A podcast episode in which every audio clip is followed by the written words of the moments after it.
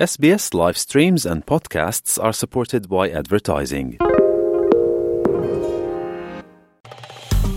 Dit is SBS Dutch. Op sbs.com.au/dutch staan nog meer interessante verhalen. James, last time we spoke to each other was November last year, just before your trip to Robe. What happened there? Okay, well, uh, after we spoke to each other, um, uh, me, uh, my colleague Kieran Hosty here at the museum, and two of our colleagues from the Silent World Foundation, um, uh, Irene Malliaros and Heather Berry, we went down to Robe and uh, we had a go at trying to find uh, the wreck site of Koning Willem.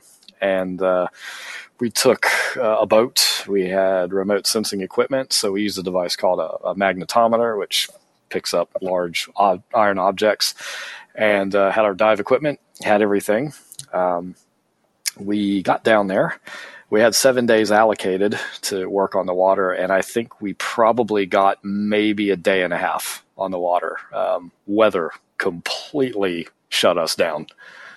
Well, you said before that area, of course, it's not a coincidence that there's a shipwreck somewhere, right? It yeah, well, it's, it's not a not a coincidence. There are several shipwrecks in that bay. Um, yeah, and it's you know we we looked at the weather forecasts. We had you know it looked like we had a fairly decent chance of getting work done, but as often happens down there, um, you know the weather can turn on you very quickly, and uh, we had a low pressure system develop uh, down in the Bight while we were there, and it just yeah, it, it got really nasty. Um, having said that, the good news is that the one full day that we got on the water, uh, we ran the magnetometer. We went up to the part of the bay where we thought Koning Willem had wrecked, based on the uh, historical account, and we picked up a magnetic contact. And we surveyed around it. Uh, we did uh, we covered a fairly large area around this uh, spot where we picked up these magnetic anomalies, and there's nothing else there. There's this cluster in one spot. Uh, the distance offshore looks right. The water depth looks right. So while we didn't get a chance to jump in the water and actually dive and see what that is, we're pretty confident that uh, that's probably the wreck. Yeah, you all got excited, but could not go in the water and dive for it. No, and I'll tell you why. Um, we were uh, when we picked the mag up, we were a few hundred meters off the beach, and had this nice gentle swell kind of rolling through, and it was breaking about hundred meters inshore of where we were surveying. Uh, two days later, uh, I looked at the same area from shore through binoculars, and my I had to pick my jaw up off the ground because it was breaking probably anywhere between three and five meters where we had been wow. two days prior. Wow! Uh, it, yeah, the seas had just gotten immense, and I, you know, had said to Kieran, "Hey, look at this." he looked and just went far out. Oh no! it was it was pretty amazing uh, how it could change that quickly and that dramatically. So, um, yeah, so uh, I kind of kicked myself a little bit because you know we had the decision to either keep surveying uh, or put divers in the water that day and have a look. I thought, now nah, let's go ahead and cover as much area as we can. Uh, so I made that that call, and you know I kind of felt a bit of regret afterwards. I thought, well, maybe we should have put people in the water and we could have identified it that day, but um, you know, woulda, coulda, shoulda. So I know, and the good thing is you have to go back now. Well, that's right, and uh, so we're heading off uh, next weekend, and we've got another week, week and a half roughly allocated for this, and we're just going to go straight to that spot. We've got the coordinates, um, so we know where this thing is. We'll get in, uh, and right off the bat, we're going to put divers in the water and and have a look and see what we've got. Yeah, and how do I envision that? Divers go in the water. They take special cameras with them, so you can see on board what they're seeing, or yeah, well, uh, no, we won't do that. We will have cameras. Um, we'll have, you know, we, we take slates underwater that we can draw and write and everything. Uh, one of the most important things we'll have are metal detectors because there is a possibility that whatever's down there is mostly buried or completely buried. So um, if we get down there and we can't see anything sticking up above the seabed, uh, you know, we'll we'll run a metal detector survey and see if we start picking up things with the metal detector, and then we can, you know, kind of investigate that further. But hopefully, and I'm hopeful here, uh, we'll have stuff that's sticking up uh, out of the seabed and, and things that hopefully will be identifiable. And we can say we've got it, or we've got it. At least we've got a shipwreck. Yeah. How deep is the water there? Not very. Um, probably between three and five meters. Yeah, so fairly shallow. Yeah. Yeah, but uh, high waves, you don't Well, want them Can be. Yeah. when you want to go down. It, it can be beautiful there, or it can be absolutely treacherous. Yeah, just depending on what the uh, what the winds and the seas are doing. So, um, hopefully, if we get conditions like the day we were surveying, uh, will be great because those conditions were calm. Um, they'd be safe to operate in, and um, you know we will hopefully get at least a few days like that. So, keeping my fingers crossed.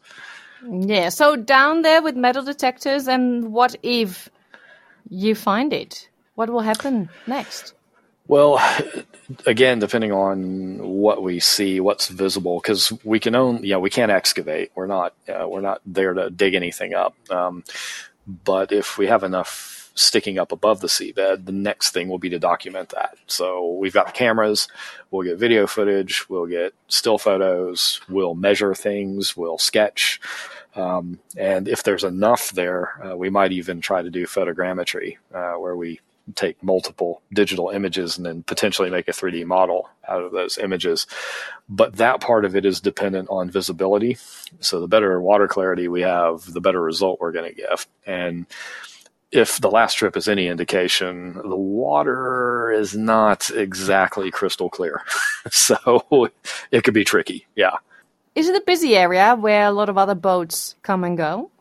There are boats out there. Yeah, definitely. Uh, you know, there's a fairly uh, sizable fishing community there. So you've got cray fishermen and um, and other people like that. So there are boats out there, but it's not. Uh, at least the last tr- couple trips we were down there, you know, it wasn't heavy traffic. So um, you know, if we're out there, we've got our dive flags up. You know, we and we radio to shore and we make it very clear what we're doing uh, and where we are. Uh, I think most boats will, they'll, you know, they'll go around us. I mean, we may have people that come up and ask us what we're doing, um, but yeah, I, I don't think we'll have any issues with you know boat traffic or anything.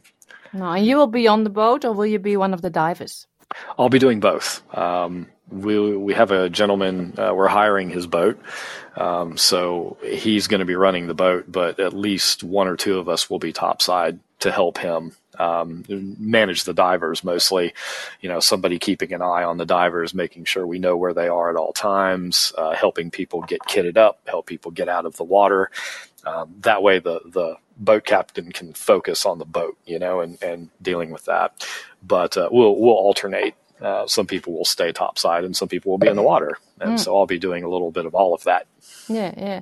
What if uh, it turns out to be the Koning Willem II? Will it be dug up in the end, or will it be there, Well- stay there, and just you know where it is?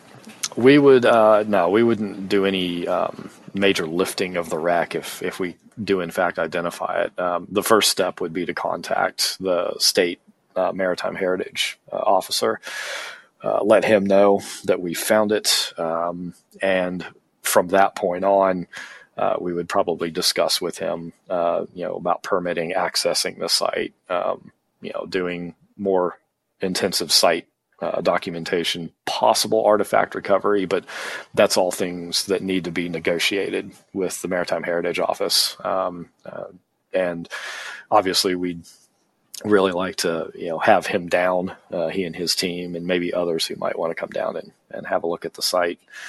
But um, yeah, no, there won't be any large scale, you know, removal or recovery of anything, um, especially not at the outset. We'll we'll do this um, sort of in a very gradual kind of Step by uh, step. step by step process. That's right. Yeah, well, very exciting. You sound like you're ready. Your team is ready. Let's hope the weather will uh, be calm. Yeah, that's always the wild card. yeah, we we are very ready to go, no doubt about that. Uh, we're very excited to get down there. Um, it, it'll be our first, our actual first maritime archaeology field project for this year. So yeah, we're we're real excited to kick it off. But yeah, we the weather weather gods and goddesses, we gotta gotta hope that they're on our side this time. Well, fingers crossed and good luck. Thank you so much, and we'll keep you posted. Wil je nog meer soortgelijke verhalen? Luister via Apple Podcasts, Google Podcasts, Spotify of waar je je podcasts dan ook vandaan haalt.